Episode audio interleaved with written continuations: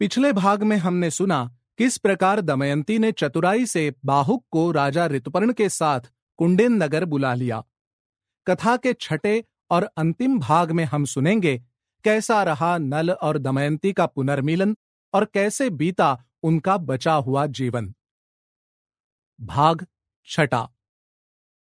विदर्भ नरेश भीमक ने राजा ऋतुपर्ण का खूब स्वागत सत्कार किया और उनके रहने का अच्छा प्रबंध किया। उन्हें पूरे कुंडिनपुर में स्वयंवर जैसी कोई तैयारी नहीं दिख रही थी। भीमक को इस बात का बिल्कुल भी पता नहीं था कि राजा ऋतुपर्ण दमयंती के स्वयंवर के लिए वहाँ आए हैं। उन्होंने कुशल मंगल जानने के बाद राजा ऋतुपर्ण से पूछा, राजन, धन्य भाग हमारे जो आप यहाँ पधारे, परंतु आपके यहाँ आने का प्रयोजन क्या है? ऋतुपर्ण ने स्वयंवर की कोई तैयारी ना देखकर निमंत्रण की बात छिपा ली और बोले, मैं तो बस आपको प्रणाम करने के लिए चला आया। भीमक ने सोचा, सौ योजन की दूरी कोई सिर्फ़ प्रणाम करने के लिए नहीं तय करता। परंतु उन्होंने बार बार पूछना उचित नहीं समझा और उनको विश्राम करने के लिए छोड़कर चले गए। बाहुक भी वार्षणेय के साथ अश्वशाला में घोड़ों की देखरेख में लग गया। दमयंती व्याकुल होकर सोचने लगी, रथ की आवाज़ तो मेरे पतिदेव के रथ के जैसी ही थी, परंतु उनके दर्शन क्यों नहीं हो रहे हैं? उसने अपनी दासी को बुलाकर कहा, केशिनी, तू जरा जाकर इस बात का पता लगा कि वह कुरूप पुरुष कौन है। हो सकता है वही मेरे पति राजा नल है और भेष बदलकर रह रहे हैं। मैंने ब्राह्मणों के द्वारा जो संदेश भेजा था, वही संदेश उसको बतलाना और फिर उसका उत्तर ध्यान से सुनकर मुझे बताना। केशिनी ने बाहुक से जाकर सारी बात कह दी। बाहुक ने राजा ऋतुपर्ण के वहाँ आने का कारण बताया और यह भी बताया कि वार्षणेय और वह दोनों राजा के सारथी हैं। केशिनी ने बाहुक से पूछा, बाहुक राजा नल कहाँ है? क्या तुम या फिर वार्षणेय उनका पता जानते हो? बाहुक ने कहा, केशिनी, वार्षणेय राजा नल के बच्चों को यहाँ छोड़कर चला गया था। उसे राजा नल के विषय में कुछ नहीं मालूम। इस समय राजा नल का रूप बदला हुआ है। उनको या तो वो स्वयं पहचान सकते हैं या फिर दमयंती। वो किसी और के सामने अपना असली रूप नहीं प्रकट करेंगे। हे केशिनी, राजा नल विपत्ति में पड़ गए थे, इसीलिए उन्होंने अपनी पत्नी का त्याग किया। दमयंती को इस प्रकार अपने पति पर क्रोध नहीं करना चाहिए।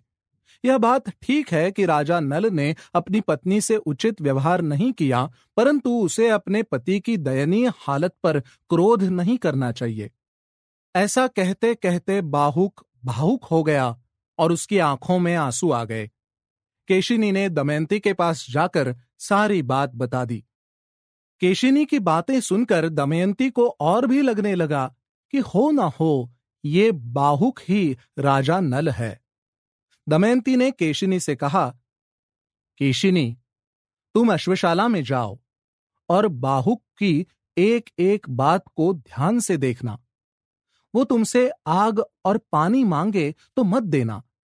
या फिर देरी से देना। उसकी हर एक बात को फिर मुझे विस्तार से बताना। केशिनी बाहुक के पास गई और उसके हर एक काम को बहुत ध्यान से देखने लगी। बाद में वापस आकर दमयंती से कहने लगी, बाहुक तो कोई साधारण मनुष्य नहीं लगता। वो पानी के घड़े में हाथ लगाता है तो खाली घड़े में पानी अपने आप भर जाता है। फूस को लेकर वो सूर्य को दिखाता है और उसमें खुद ही आग लग जाती है। उसके हाथ में सूखे फूल भी खिल जाते हैं। ऐसा पुरुष मैंने पहले कभी नहीं देखा। दमयंती को अब इस बात में कोई संदेह नहीं रहा कि वह बाहुक उसके पति राजा नल ही है। उसने केशिनी के साथ अपने दोनों बच्चों को बाहुक के पास भेज दिया।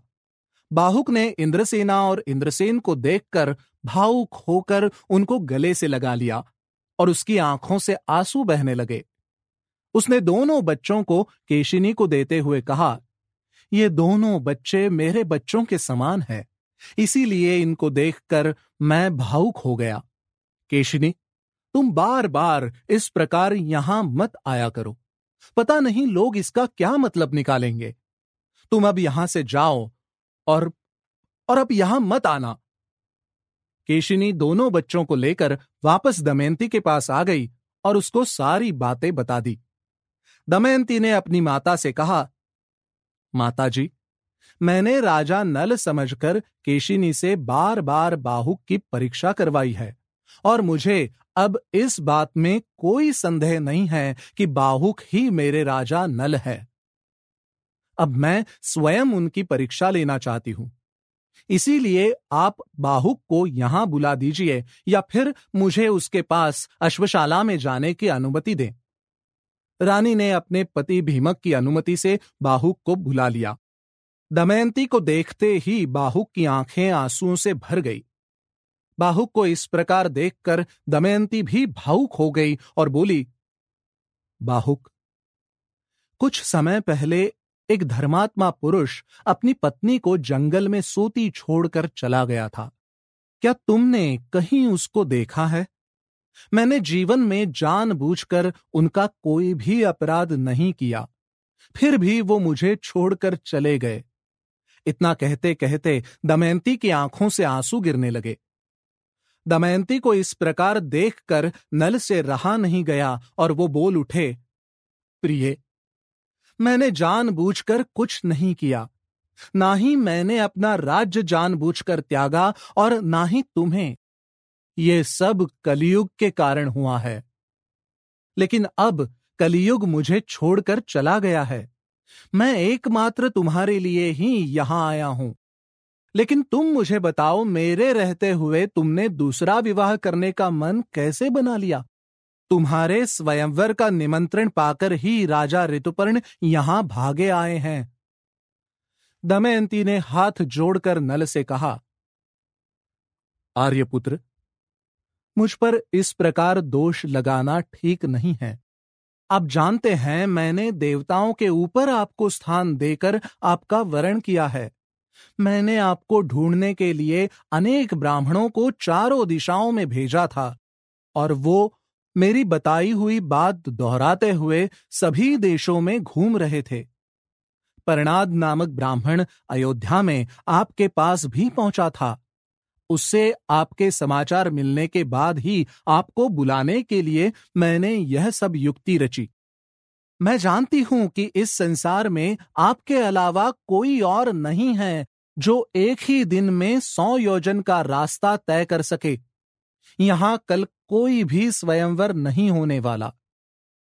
दमयंती की बातें सुनकर राजा नल ने नागराज करकोटक के दिए हुए वस्त्र पहन लिए और उनके पहनते ही उनका शरीर पुनः राजा नल जैसा हो गया।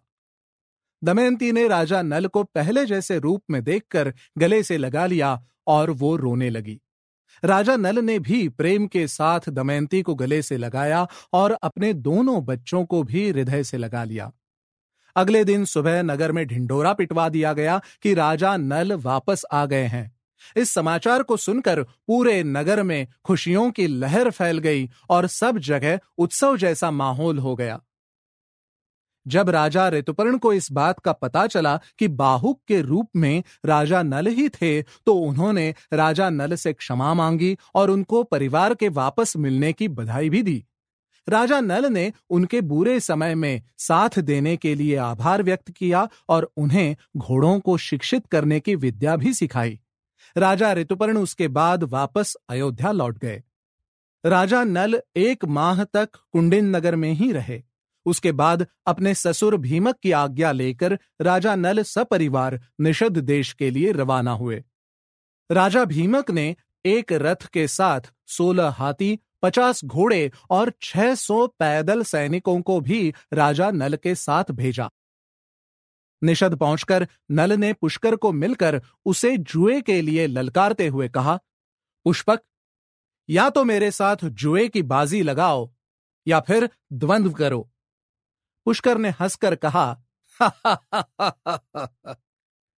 लगता है दांव में लगाने के लिए फिर से कुछ धन मिल गया है। इस बार सिर्फ़ तुम्हारा धन ही नहीं, तुम्हारी पत्नी दमयंती को भी तुमसे जीत लूँगा। इस प्रकार फिर से राजा नल और पुष्पक के बीच जुए की बाजी लगी, लेकिन इस बार राजा नल के अंदर कलयुग का वास नहीं था और राजा ऋतुपर्ण से सीखी हुई विद्या भी उनके पास थी।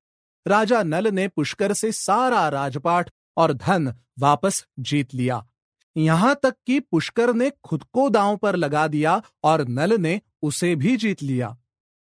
उसके बाद उन्होंने पुष्कर से कहा, अब यह सारा राज्य मेरा है। दमयंती तुम्हारी रानी है और तुम उसके दास। अरे मूर्ख, पहली बार भी तुमने मुझे नहीं हराया था। वो तो कलयुग का प्रभाव था जिसके कारण तुम जीते। मैं कलयुग के किए का दोषी तुम्हें नहीं ठहराना चाहता। मैं तुम्हें छोड़ देता हूँ और तुम्हारा नगर तुम्हें वापस देता हूँ। तुम मेरे भाई हो। मैं चाहता हूँ तुम अपना जीवन सुख से बिताओ। पुष्कर राजा नल के चरणों में गिर गया और उसने अपने व्यवहार के लिए क्षमा मांगी। उसके बाद राजा नल दमयंती और अपने दोनों संतानों के साथ फिर से निषद देश में राज्य करने लगे और बाकी जीवन सुख में बिताया। युधिष्ठिर को इस प्रकार राजा नल की कथा सुनाने के बाद बृहदश्व ऋषि ने कहा, राजा नल ने जुआ खेलकर बड़ा भारी दुख मोल लिया और उन्हें अकेले ही वो दुख भोगना पड़ा। तुम्हारे साथ तो तुम्हारे भाई हैं और द्रौपदी जैसी पत्नी है। तुम्हें इस प्रकार दुखी नहीं होना चाहिए। जिस प्रकार राजा नल को अंत में उनका परिवार और राज्य वापस मिल गया। तुम्हें भी तुम्हारा राज्य और सगे संबंधी कुछ ही दिनों में वापस मिल जाएँगे। कलियुग के राजा नल को दिए गए वरदान के कारण जो भी राजा नल और दमयंती की ये गाथा सुनता है, उसे कलियुग की बुराइयों से मुक्ति मिलती है। आशा करता हूँ आप लोगों को मेरी आवाज़ में यह कथा पसंद आई और आगे भी हम ऐसी और भी कथाएँ आप लोगों तक लाते रहेंगे।